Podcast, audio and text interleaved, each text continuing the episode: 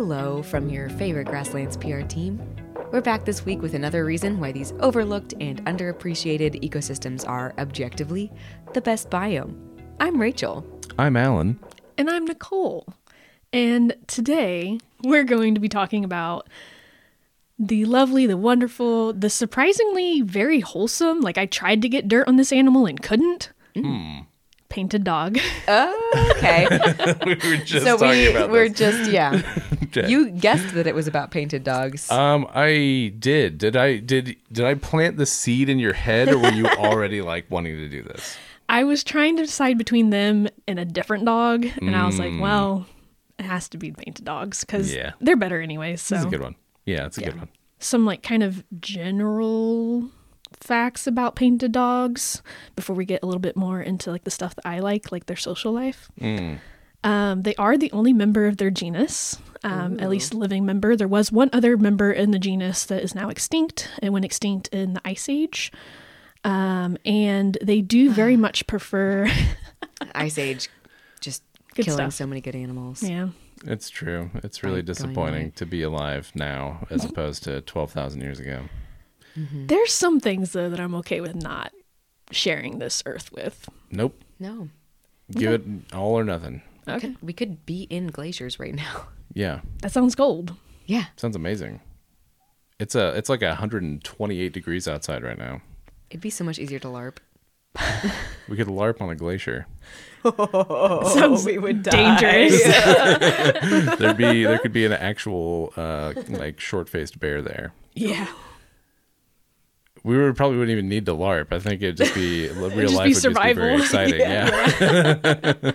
Yeah, yeah, Oh, exciting in the sense that there's high stakes constantly. Yeah, Mm-hmm. yeah, yeah.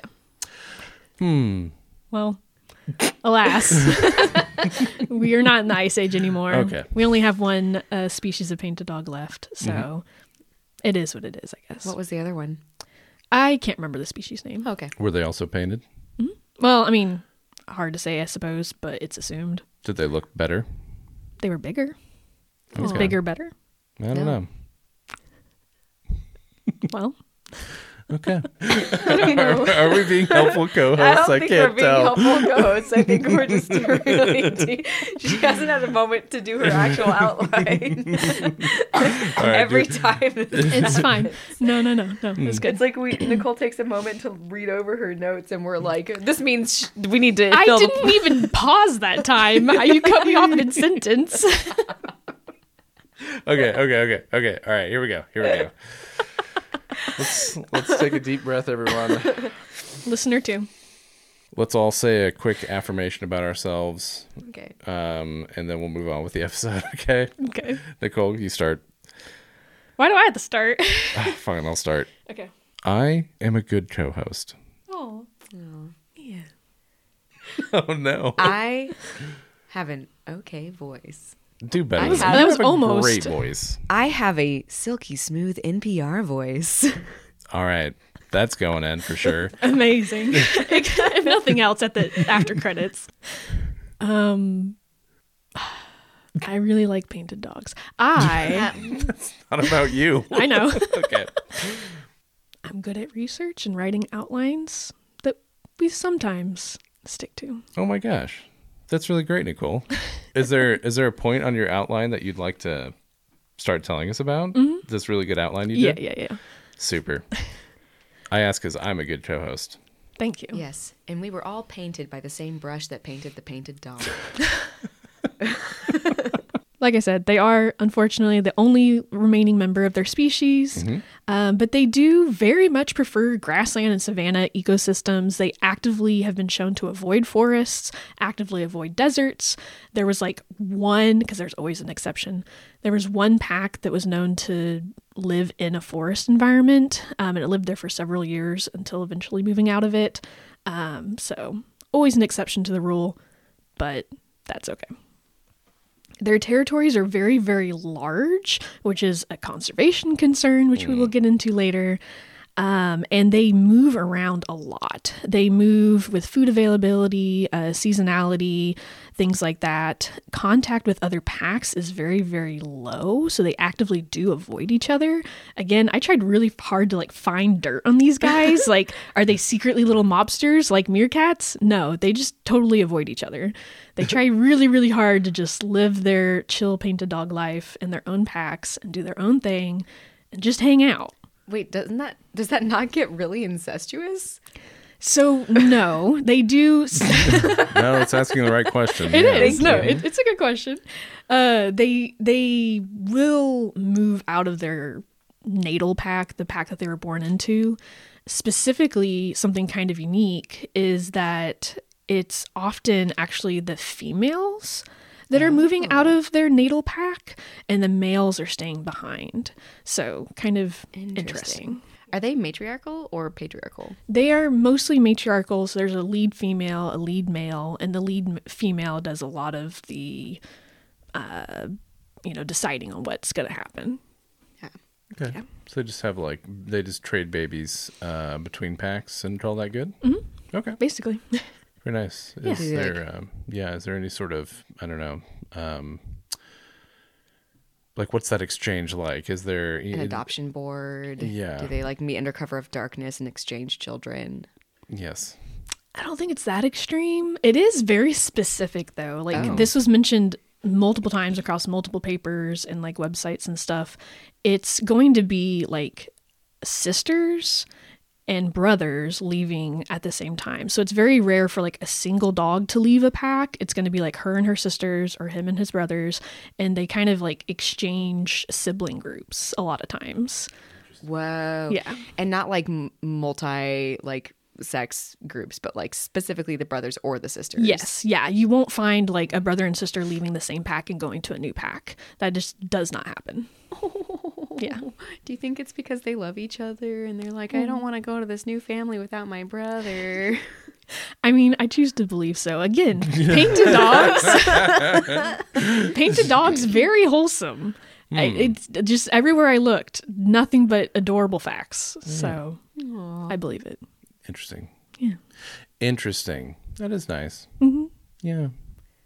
What if it's more like, I want to go to this new pack, and you, my sister, have no choice. Oh God. Could be Coming like with me. It also sounds like it's like the, you know, the mother of the pack being like, you three.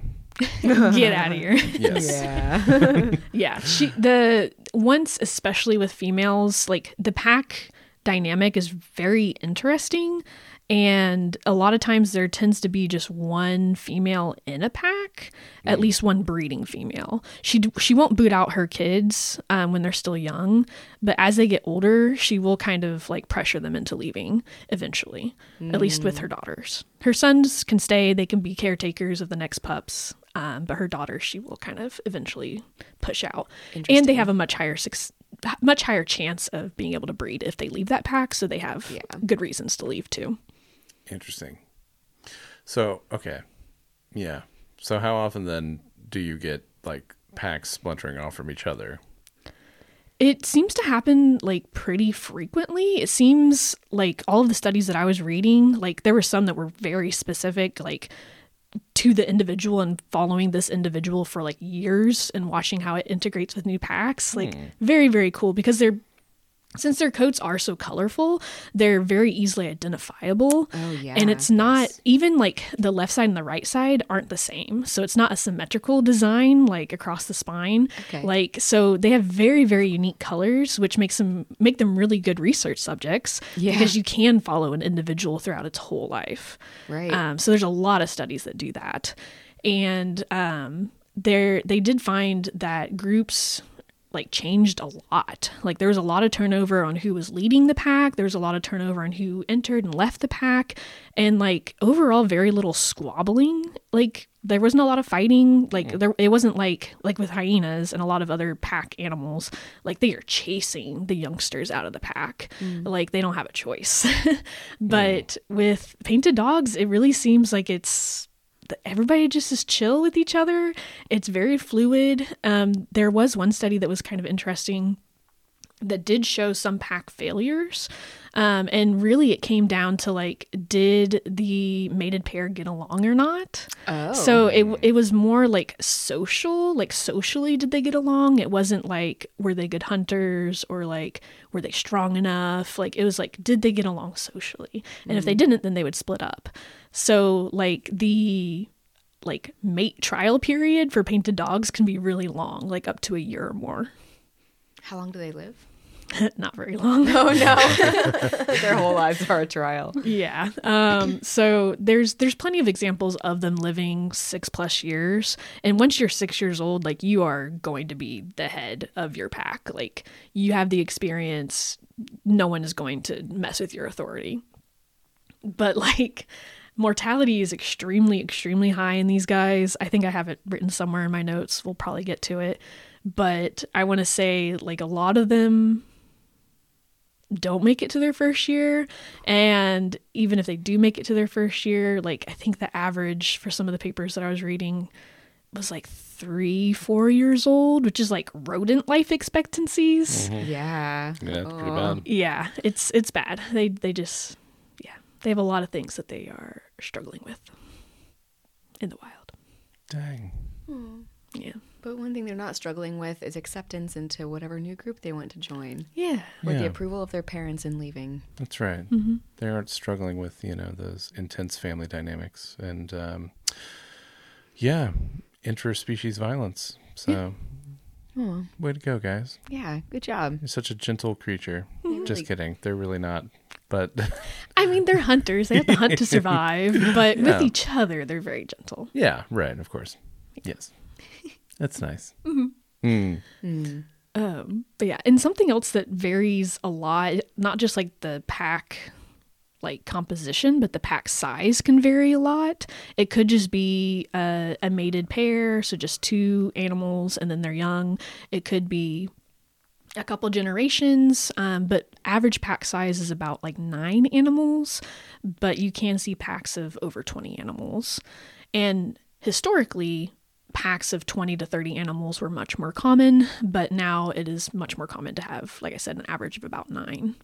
So, Just based on what the habitat supports, um, like how fragmented it is. Yeah. essentially. Yeah. yeah, Okay. since they need so much space um, and the habitat is very fragmented, it's just not able to support larger pack sizes. That makes sense. Yeah. So what are, what are the other drivers of their mortality then? Um, like why? I mean, okay, um, like most other large African carnivores live longer by quite a lot. Um, so what what's going on with these guys? Why why so low? So the three like main ones that I found were actually those large African predators killing painted dogs. Oh no. So lions are a huge predator uh, towards painted dogs just because they view them as competition. They don't ever, well, I hate to say ever, but they usually don't like eat the dogs after they kill them. They just kill them and walk away. There's a lot of disease vectors between painted dogs and domestic dogs, including rabies and something else. It's in my notes. I don't remember what it was. Um, and then uh, just human conflict is a huge portion of their mortality. Oh, okay, just people viewing them as a nuisance Yes. and yep. Okay, that makes sense. Yeah. And a lot of that comes just from uh, misinformation. You know, people find a dead cow, they see painted dogs around, they assume the painted dog killed the cow. But there have been studies that show painted dogs very much prefer, you know, gazelle and other wild animals. I, there was one, I think it was like 1.5% of this pack's kills was uh, domestic livestock. So very, very small. But I mean, we've talked about this before. It's it's your livelihood and even if you lose just one animal that can be significant so i get it Yes, Yeah. especially if you're yeah like a smaller scale farmer. Yeah. yeah. Um, I think that's actually pretty comparable to like the level of livestock, like livestock deaths that are attributable to wolves in this country. Um, so it's like, but you also look at how like heavily you know ha- like how heavily demonized wolf conservation is and how Yeah. how controversial that is.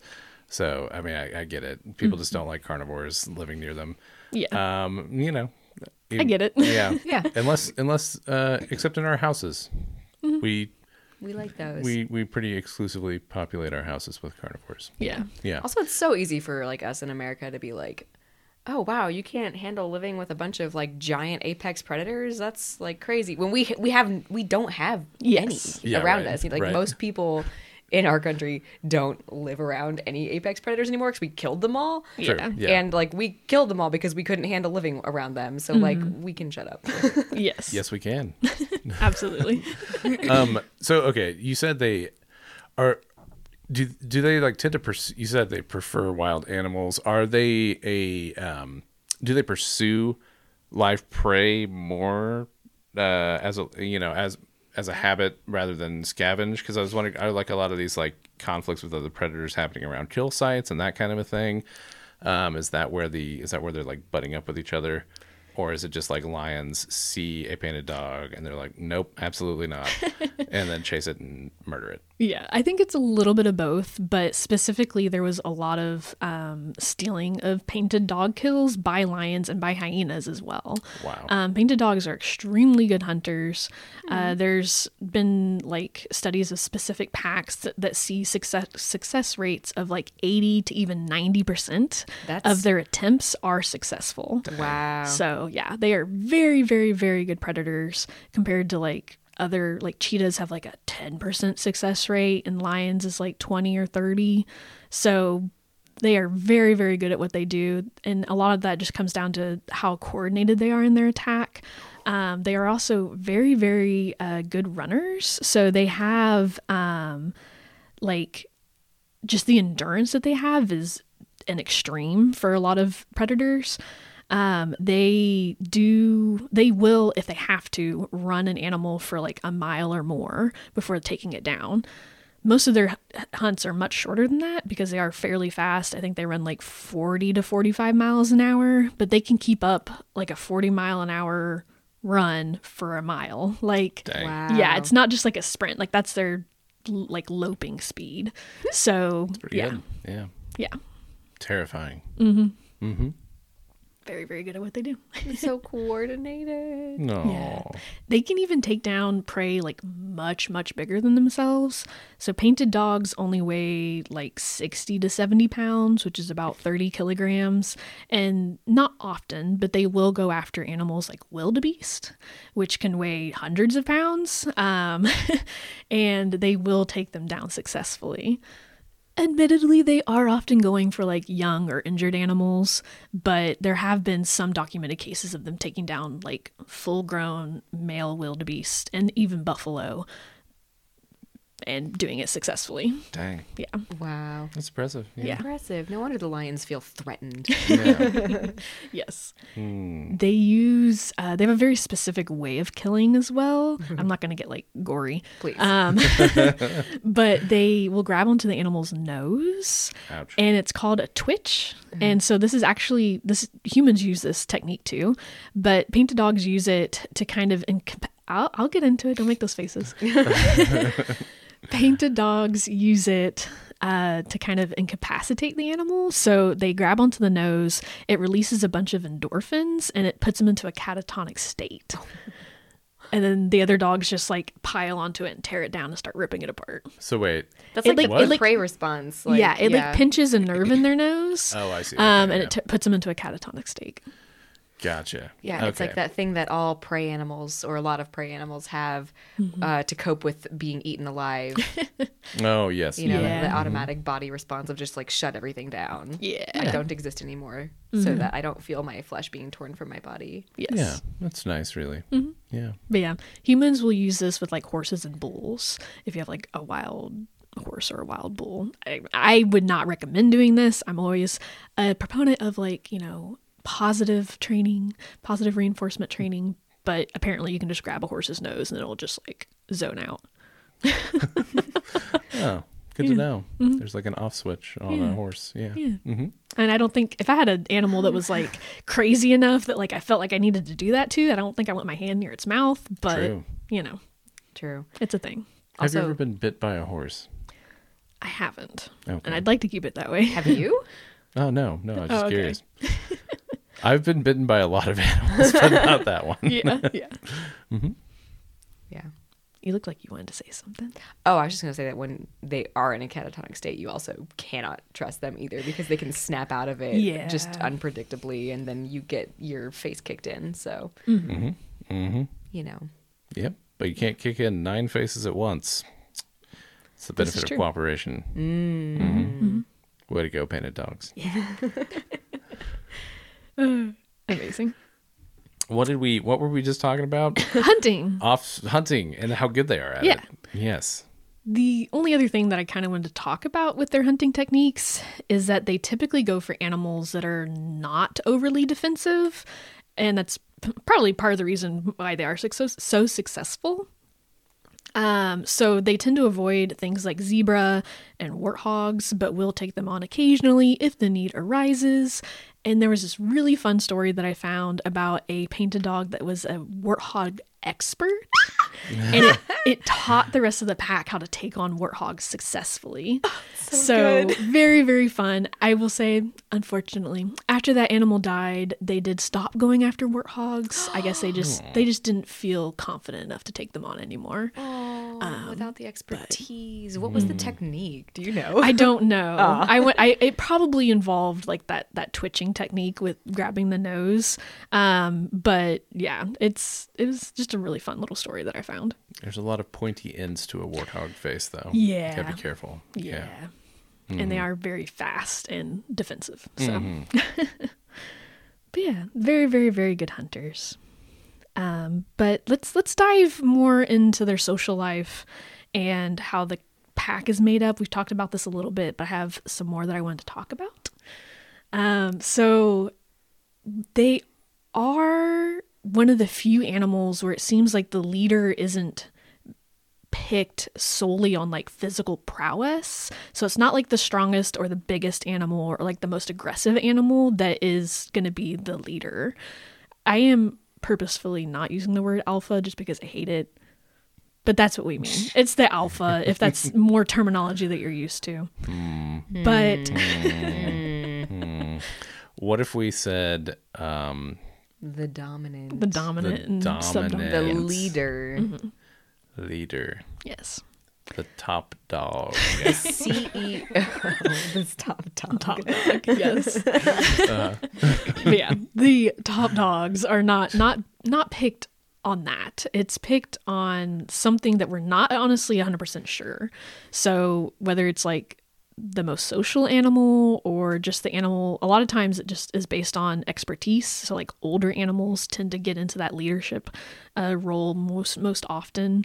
If there is an animal like i said earlier that manages to reach five six seven years old you're always going to see it in a leadership capacity in its pack that it just always it's just managed to out survive the other leaders that were there before it So seniority over qualifications is what I'm hearing. yeah Seniority is the qualification. Well, in I guess, expertise and you're you're probably going to be the That's best true. hunter That's true. you're going to know your pack very well That's so you'll be able to socially engage with them in appropriate ways very nice. there's a lot there's a lot going on anyways there were multiple instances of pack leaders like missing a limb or uh, having like missing a tail which tails are very important in communication with painted dogs and dogs in general so it's there's something else going on as far as like how they pick their leaders um, which i thought was very interesting Yeah, because that's like taking away a lot of the skills that you would expect to see in a leader in like a dog pack or whatever. Yes. Like, you know, having four fully functional limbs. Yes. Or being able to communicate effectively. yes yeah That does seem pretty essential. Yeah. Mm-hmm. Um, is it really? Is it known like um in terms of like how like is is is it just based on the age structure of the pack, or is there is there some like is there some other selection mechanism for how they decide like okay this is the dog we're all going to listen to? Uh, I so again and again, like people were like, oh. So Yep. there's a lot of it is definitely age, but like there were also examples of um, like a group of young males coming in and they boot out the adult the adult male that was previously leader and one of them becomes leader. So it's not just seniority.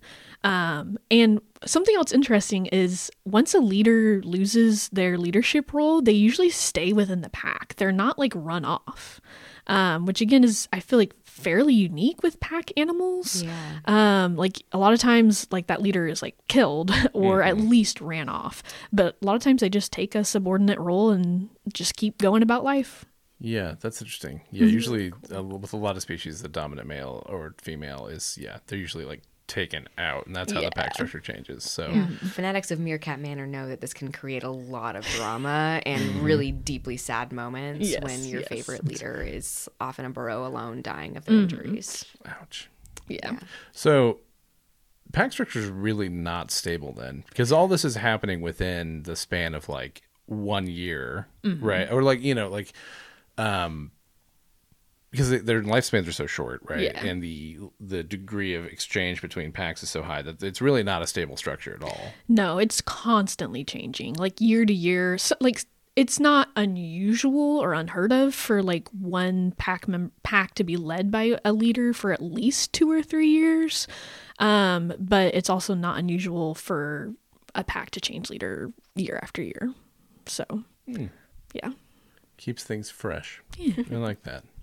People shouldn't be running an organization for like, you know, 25 years. You know what I uh-huh, mean? Uh-huh. Like, you're not going to be able to keep abreast of all the changes within your mm-hmm. industry. You know what I mm-hmm. mean? You need to occasionally. all right. You know what? Do I, do you want to go back to your outline, Nicole? no, I love it. just saying, we can learn lessons from painted dogs. Yeah, yeah. Yeah. absolutely. Mm-hmm. Back to painted dogs and how lovey-dovey they are. Um, they also something else unique about them is that they will take care of their sick and their elderly.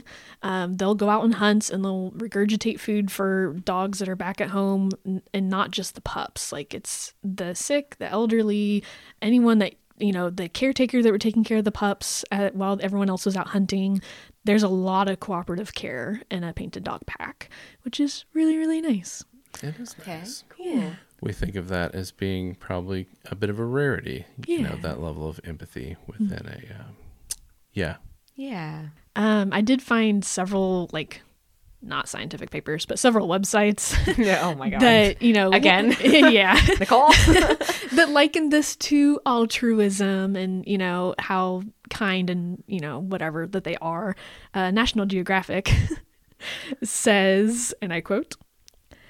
Uh, though the bigger the clan, the more efficient the hunt, non breeding adults sacrifice their own nourishment to ensure the pups in the group get enough to eat and grow. True to an extent. This next part I couldn't find any information on, so grain of salt. Subsequently, these altruistic elders tend to gradually become malnourished and die younger than their peers in packs with fewer offspring. what? So- I couldn't find anything that supported that, like as far as like taking care of pups or taking care of like the elderly or other members of the pack to their own detriment. Mm-hmm. I mean, I imagine that if if food is scarce, the pups are just gonna die. Like let's just be real. Pups die all the time. It's really hard to make it to your first year, your first birthday as a painted dog, mm, or as like a carnivore or animal in the wild in general. But man, like taking care. I, I mean, did you find anything about like? It, it, it sounds like what they're saying is mm-hmm. that for packs that have more young, mm-hmm. that the adults fare worse Yeah. in those packs because they're spending so much effort taking care of the young. Mm-hmm. That seems realistic. Yeah. it would yeah, make to an extent. Yeah. Or like yeah, but I couldn't find anything as far as like adults dying younger mm. when there were more pups. Yeah. I'm not going to say it's completely out of left field and that it's impossible, but I couldn't find any like scientific data to back it up. Yeah. It's interesting Okay. though. Yeah.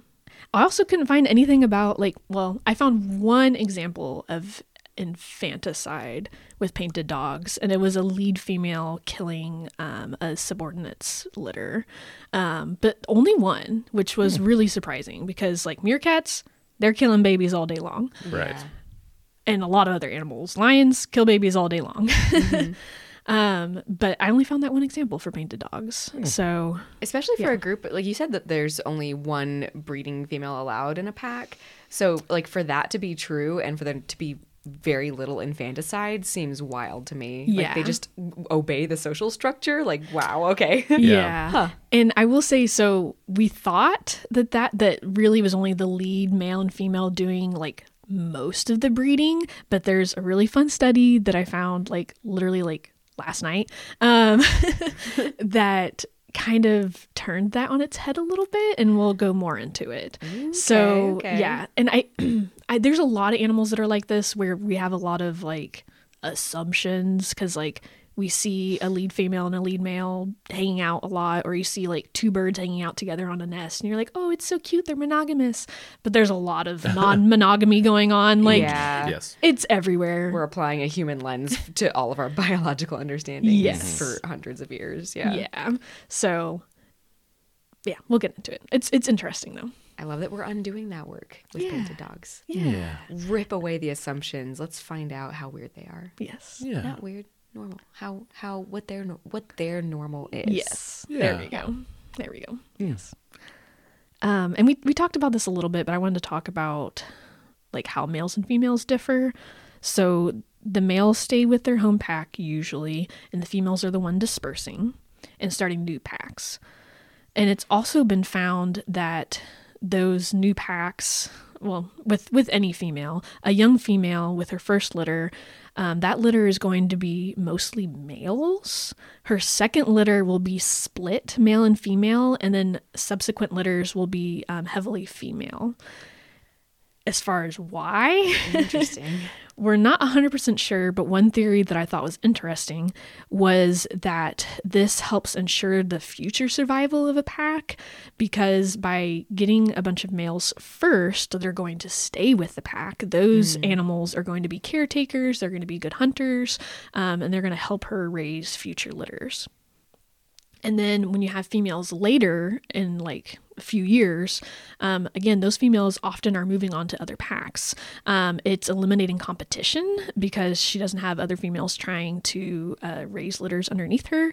Um, and it's also eliminating pack members leaving at the start of a pack being formed. Okay. So, So they're you're, so the, the sex ratios like significantly change yes. fr- eh, within litters, like generationally. Yeah. Is there an idea of how the mechanism for that works? Because like these are mammals, they have like a sexual chromosome. Like it's not yeah. like there's not you know how, how is that what Yeah, right? Yeah. I had the same question. I couldn't find a lot of information on it. I did find a really in depth and kind of gross dog blog that was talking about apparently dogs, also like domestic dogs. Um, you can guess at the sex ratio depending on the age of the animal. Um, so if the animals are similar in age, I believe you have more females, whereas if there's a disparity disparity in ages, you'll have more males. So you can it, it's some they went into gross detail about anatomy that I'm not going to go into right now. I was gonna say you said it was gross, and that I'm waiting for the gross part. Yeah, I'm- I'm- gross about it. I'm not going to go into it. Okay. it. It's yeah, it's nasty. Um, like it's it's normal in human in like it's just anatomy, but I'm not going to talk about it on the podcast. Cool. Um, but yeah, it's I think it has something at least with domestic dogs. It definitely is age related. So I would imagine that maybe something similar is happening with painted dogs. Um, but I couldn't find an exact mechanism for how it works. Um, I'm it's I'm going to say with some certainty that it's not actually the female controlling that. It's going to be something with like anatomy and like yeah. Okay. I still don't understand how a genetic consequence comes derives is just from an anatomical change that comes with age. You know what I mean? Yeah. Mm-hmm. Okay, cut this part out. I'll tell you the dog thing. okay, okay. so with dogs, mm-hmm. they found, or at least they think, that it has to do with like vaginal fluid and like the ability for sperm to swim through it and stuff like that. Ooh, so okay. like Gotcha. if it's a really and so like yeah, and, and the depending on the the type of sperm, whether it has an X or a Y chromosome, it's either better or worse at swimming through like the vaginal fluids of either a young or an old animal. I think that's important to keep in. Okay. Yeah. Because I mean, that's an actual explanation for what Yeah. we're talking about. I'm Yeah. just leaving it as a mystery.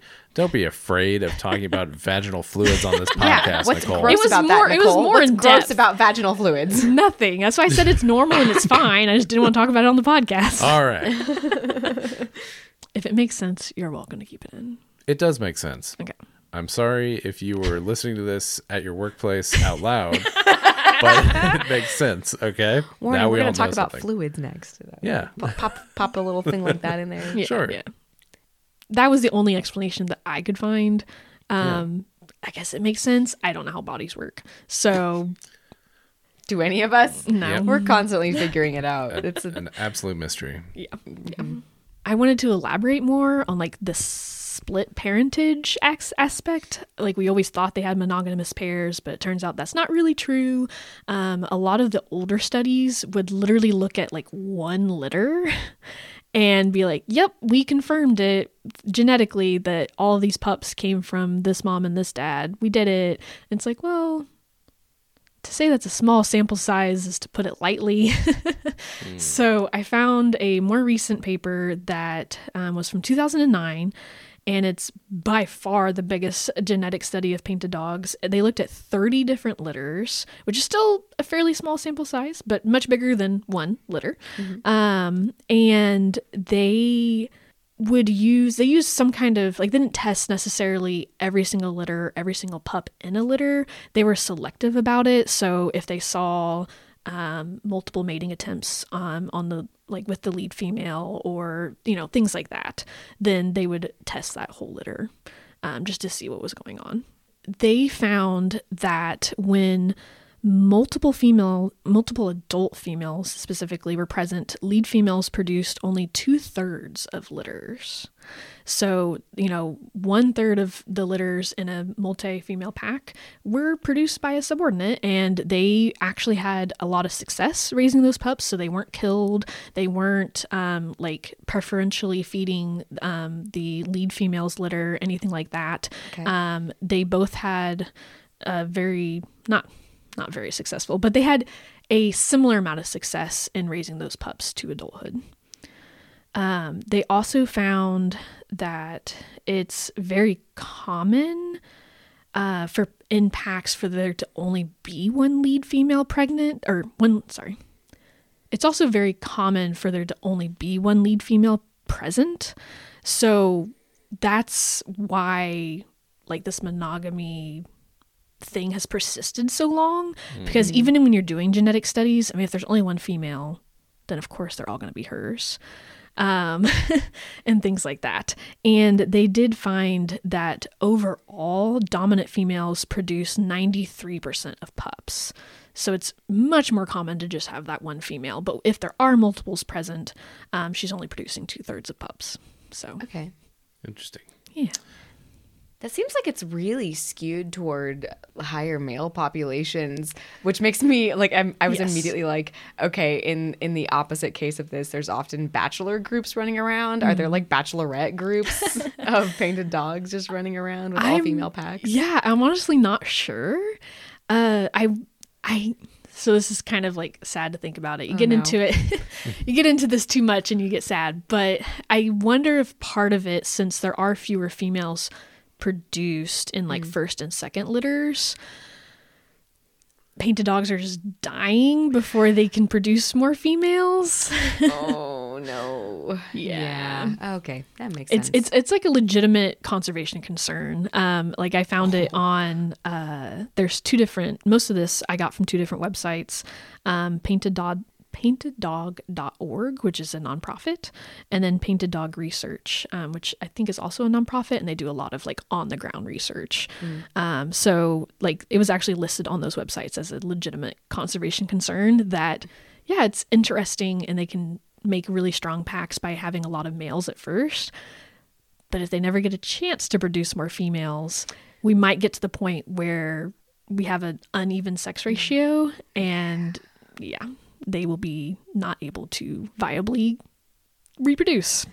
Is it already somewhat uneven? Like, I mean, uh, like the sex ratio of the species.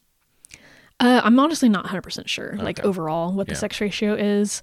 Um, I was just curious if yeah. that if that eventuality had like begun to occur already, Yeah. considering how like their conservation status is Right. not great. yeah. Yeah, and if there's like nine dogs in a pack and like there's one female, I mean, Yeah. Uh, if, that, if that's true across their range, mm-hmm. right. Yeah. and there's no bachelorette groups, mm-hmm. Yeah. I'm not 100% sure. Nope. All right, moving on. Yep. Yeah. You can't think about it too long. You get sad. Yeah. Um, but males were even like so that was the parentage of females. Males were even more evenly split. Like it wasn't just the lead male um, producing offspring. Dominant males only produced about 55% of pups in this particular study.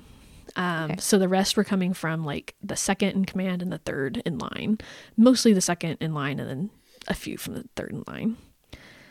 And they also found this is sorry a little bit sad too but it's interesting.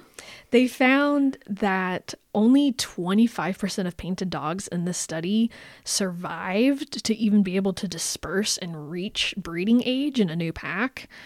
Um, of those that did 75% of them eventually did become dominant in their pack which made them more likely to produce. So again lots of overturning of pack leadership. Um, if you manage to make it to a year old, there's a really good chance that you are going to be a lead at some point. yeah, okay, So that level of infant mortality, though, kind of Mm-hmm. conflicts with the idea that there are adults, established adults, that are aiding the success of of the young to their own detriment. Mm-hmm. Yeah, So- and that's that's why I think that that that fun fact is a little eh. suspicious. It does kind of, Yeah. yeah. doesn't quite, yeah. Like maybe they they read something somewhere and like twisted it a little bit Right. into Yeah. the current iteration. Yeah, Mm-hmm. it feels like it's a blanket rule. Breeding adults are going to prioritize themselves. yeah, Yeah. Yeah. Um. So okay, this kind of this is almost like a polyandrous like structure then, right? A little bit. I guess a little yeah. bit. Yeah. Yeah, which is interesting because that feels like it's un- not the norm again for mam like a lot of mammal species. Yeah. It's it's actually really really common for um, I don't remember the exact like percentage, but it was they found that it was very very common for one litter of pups to have multiple fathers. Um, so Cool. yeah, Okay. Interesting. So half siblings born in the same litter. yeah, I like it. Mhm. Wow. Yeah. Sorry, my brain was immediately like, do they store sperm like birds and then like distribute it like the way that they want to in their little sperm pouches and their vaginas? I don't know how it works. Maybe. But yeah, If birds can do it, maybe mammals can too. Mm-hmm. I mean, there's like delayed you know, Implantation and- yeah. in other mammals. Yeah. oh yeah, for sure. But yeah, I don't know exactly how it works, but I thought it was interesting that it was not only like not uncommon, but actually like like it was over fifty percent of litters were multi-sired. So yeah. Interesting. Again, it's like how much control do they have over this? It's hard Right. to say. How much thought are they putting into this? I don't know. But one of the like reasons that were given was, you know, if all three of these guys think that I sired their pups, they're all going to work really hard to help me take care of them. I was like, yeah, I mean, makes yeah, sense, I guess. Yeah. there's not a clear uh if like the the parentage isn't clear. Yeah. Yeah, Man, that's presupposing these guys even care. I know. You know, That's like true. they have to have a personal stake in it. What if painted dogs just want to protect the pups for the sake of the pups? Yeah, you know, yeah. Yeah. that's I don't like hmm. that. That feels like a human lens. It does. Yeah. So does them just wanting to protect the pups for the sake of the pups, though. That also feels like a human lens. That's true. Ooh. Guys, we don't understand what these dogs are doing out there. No, we don't. That's true. we don't know what's going on with them. They seem to be having a great time, though. Yeah, it's great. I love it. Is Um, having a great time a human lens? All right, never mind. Let's move on. We yeah, we don't know if they're enjoying any of this, Yeah, but they Maybe are they hate it. existence. oh my gosh. they crave the abyss. Oh, Wait, that's also a human lens. that is Oh yeah. man. Terrible. that trait seems pretty unique to us. Maybe. Yeah. Hard to say. Uh, one thing we do know Uh-huh. is that they are constantly communicating with each other and I can't not talk about like their language because it's one of my absolute favorite things. I'm going to keep it short. Um, but I found a extremely in-depth paper from 2000 that was like categorizing all of the different calls that they make and like what they might mean cuz again, it's hard to say for sure what they mean. There's some like alarm calls that are pretty obvious, um, but other ones eh, who knows what they're saying when they make these noises.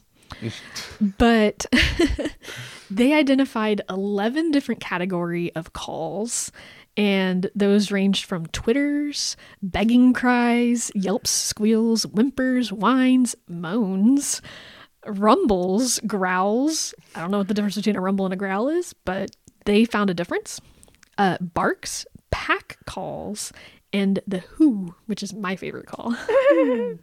They go "Whoo," like a like a like a chimp or something. It's really deep Oh, and it nice, carries okay. really really far. It was very like if you look up videos Mm-hmm. of the hoo call h-o-o um it's very loud. A lot of their other calls are like very high pitched and soft, and they don't travel very far. And it's hypothesized that that is on purpose since there's so many other things trying to kill them. Aw, Um, yeah. they just like Twitter and like you know make little bird noises to each other, and are just very quiet.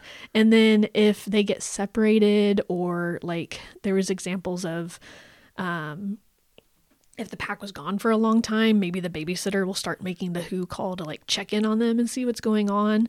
And that is the only call that can travel like miles. Um, otherwise, all the other ones, very short range communication.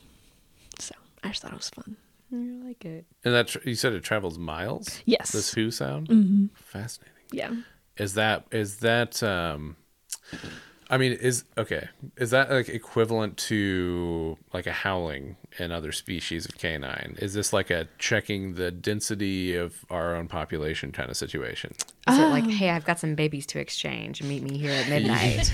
yeah, right. Like we got a fresh litter who needs some yeah. Yeah. I, I mean, you did notice that howling was absent from their list of calls. True. Um, so they don't howl. I don't know that hooing is like an exchange. Not an exchange. You know what I mean? like it's not responded to. Yeah, I don't. I don't know that it's like exactly equal to what a howl accomplishes. It's it specifically was done like as a hey where are you call or mm-hmm. like an alarm call. So if there was a lion nearby, one of them will start hooing, which is loud and you know everyone can hear it really well, and then everyone else um, will kind of gather around and start moving away from that lion. Um, Okay. But I didn't Cool. see I didn't see any examples of like them doing like the hoo call all together. Um, it's usually just like one animal doing it. Okay. okay. Yeah. So how I guess what is the interpack communication then? Like how do they how do they locate each other? Do they just sniff each other out and then have a baby trade? Oh, they probably pee everywhere. Is there butter involved? I didn't look into it, but I'm sure there is. Uh, see the episode on hyenas if you're confused. Yes. Yes. Ooh. Um, but yeah, I'm, I'm sure that there's a lot of scent marking happening. Uh, and they have really, really good eyesight as well. And they're living in like pretty open areas. Sure. Um, so they have just a really good line of sight um, to be able to find each other as well. Okay. Yeah. Nice. Yeah. Yeah. Benefits of grasslands. Yeah. Benefits Everybody. of grasslands. That was a wink sound yeah, we could tell. on the. Well, it was an audio medium, so yeah. I think So- it's uh yep. The The universal wink sound. Yeah. Because you can't, you know, like you can't wink without clicking your teeth. Yeah. You know. anyway, Yes. I believe on the Wikipedia page for this animal, there's a section devoted to sneezing. Yeah. Okay. That's what? what, I was going to talk about next. Yes. okay. yes. Why were you recently looking at the Wikipedia page for painted dogs? Why were you not? Yeah, why were you not? Is a better question. Okay. Wow, I'm really, I'm, that's, yeah, you're right. That's on me. I'm sorry that I didn't do that. Okay. but yes, that is the last vocalization that I wanted to cover was sneezing. Um, they do something called sneeze voting. Um, so Voting? voting, yes. Uh, a lot of animals we have found do seem to vote, um, and painted dogs are no exception. Um, they specifically will sneeze vote to decide to go on a hunt. So, I love it. This really is so good. democratic. It's really good. Yeah. um, so they, especially like if a lead animal starts sneezing, um, it really only takes like two or three other dogs to be like, okay, fine, we can go hunting, and they'll all leave. But if a subordinate member starts sneezing and starts the call for the vote, essentially, it takes a lot more animals to be like, okay, fine, we can do that before they'll actually leave, which I thought was interesting. So the leader's vote matters more when it comes to voting. So not quite democratic, but Do, do they have a special sneeze? I mean, it's just it's like that. Like when you think of like, man, I guess not everyone is as familiar with dog behavior as I am, but uh, even our domestic dogs will sneeze when they play. And it's a like a submissive like hey i am playing because dog play can look really aggressive.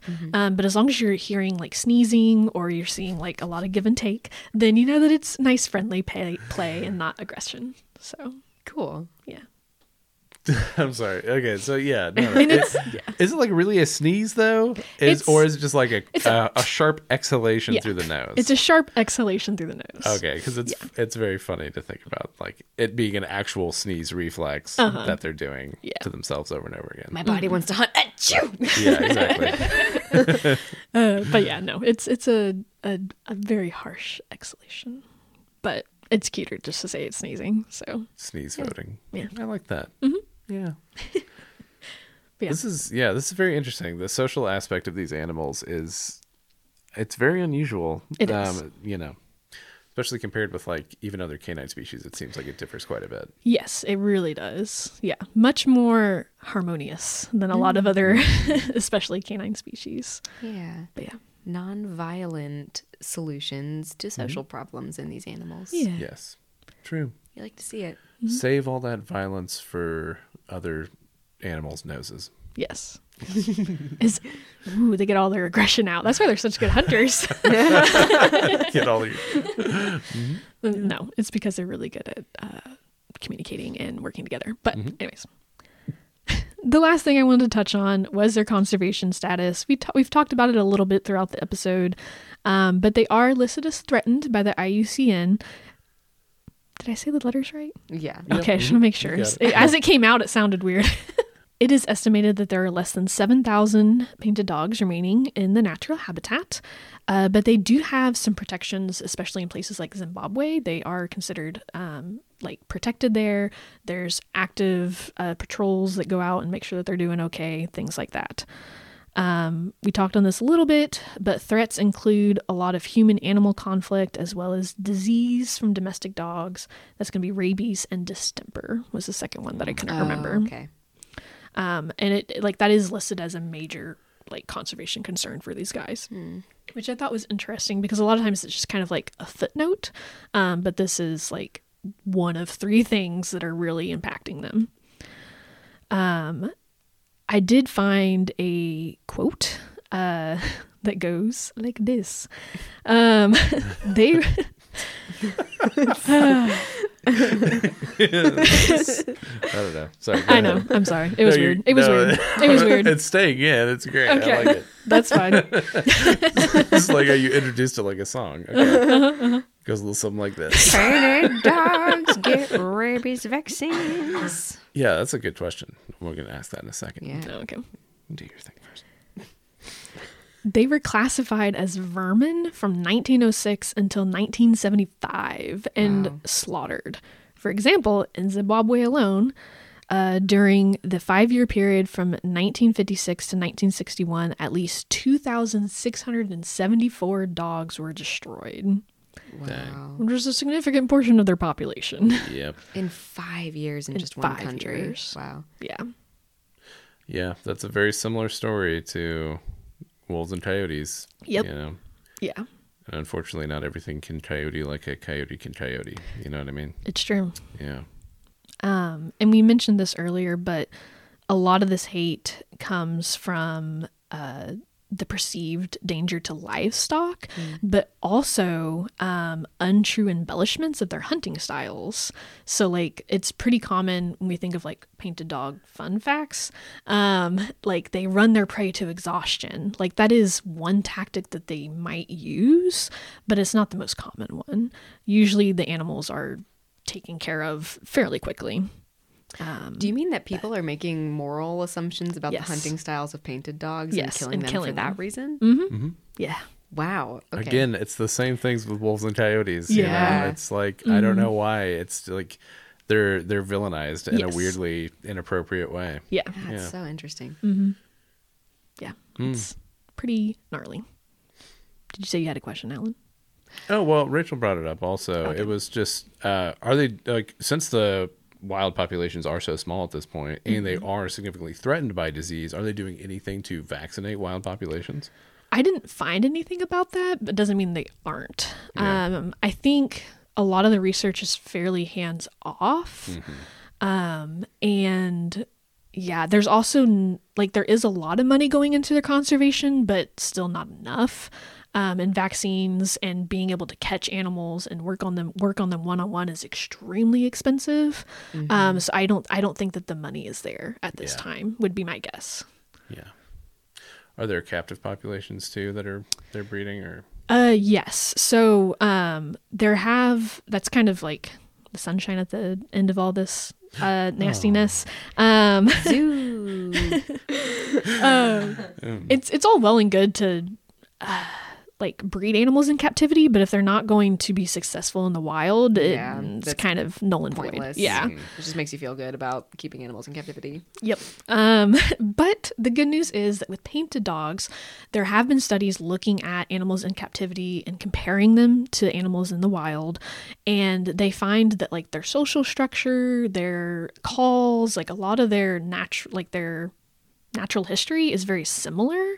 Um, so that implies that there's some kind of genetic component to a lot of those behaviors, um, which means that they would find success if they did put those animals out in the wild. Whereas if it was something that they were learning, um, then you know, captive animals would not have success in the wild. Yeah, for such a social animal, that does seem like it could be disastrous. Yes. Just like turn like a totally unsocialized dog loose on the plains and see how it goes. Yeah. right, right. Um, but yeah, so there there is a lot of hope for reintroductions into the wild, and there have been at least a few successful cases. I found one that was kind of like funny, I guess, because they had a a mom and like her three pups, and then a another pack that was like a male and or three males and a female or something like that. Um, but they took both of these animals out of places where they were going to be destroyed, um, and they brought them into captivity and put them like side by side in two different enclosures, and they let them kind of interact through the gate for about a month. Um, and then the animals started escaping their enclosures and like interacting with each other, like escaping into each other's enclosures. um, so they were like, okay, well, obviously this is not working. So they just took the fence out. And um, like this was in the paper. They were like, this is how we introduced them. It wasn't working. So we just took the fence out. Um, and they did fine. They became one big pack. They were released into the wild and they followed them for several years and they were really successful. Um, the males actually ended up uh, leaving that pack and joining a new pack. Um, and so, like, they were doing everything that painted dogs should be doing, even though good. they were like, it, it was a wild I was gonna say, yeah, they, Yeah. they Um, originated in the wild. yes. both groups. Yes, Okay. both groups originated in the wild, but they were released like in a new area. Yeah. Um, so Okay. yeah, and they were fed for you know at least a month um, by humans. So there was a lot of like captivity issues that could have cropped up in I this see. particular pack or these about- packs. So there was exchange between the captive reintroduced population and a wild population. Yes. that's really Yeah. cool. Yeah, that's And, very and a completely unknown animal. Like Yeah. yeah, so What about very cool. success stories with animals that were born in captivity, though? I did find some of those as well. Okay. Yeah. not I like not very many. Um, I didn't look into it like super hard, um, so I don't know like as far as like percentages or anything like that. But I did find um, a few different examples of like specific animals being released. So Fascinating. yeah, Okay. and I didn't find any examples from zoos. These were like captive animals um, that were that were bred in captivity, but they were in semi, I guess, kind of semi-wild enclosures. And theoretically, zoos should also be semi-wild enclosures.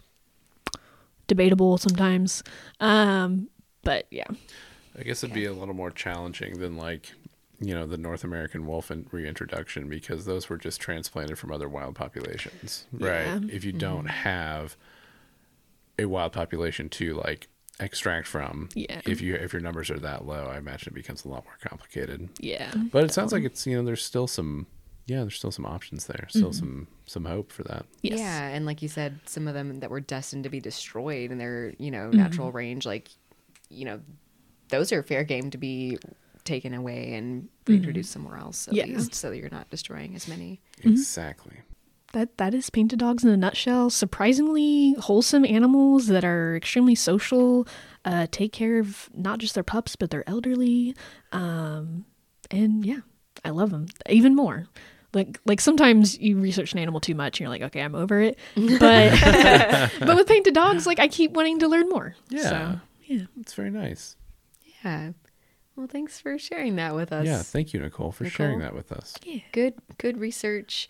I did not know any of that, so I learned a lot. Wow. Good. I'm Because you need to occasionally visit the Wikipedia page. Yeah, I understand now animals, okay? where my my uh, blind spots are.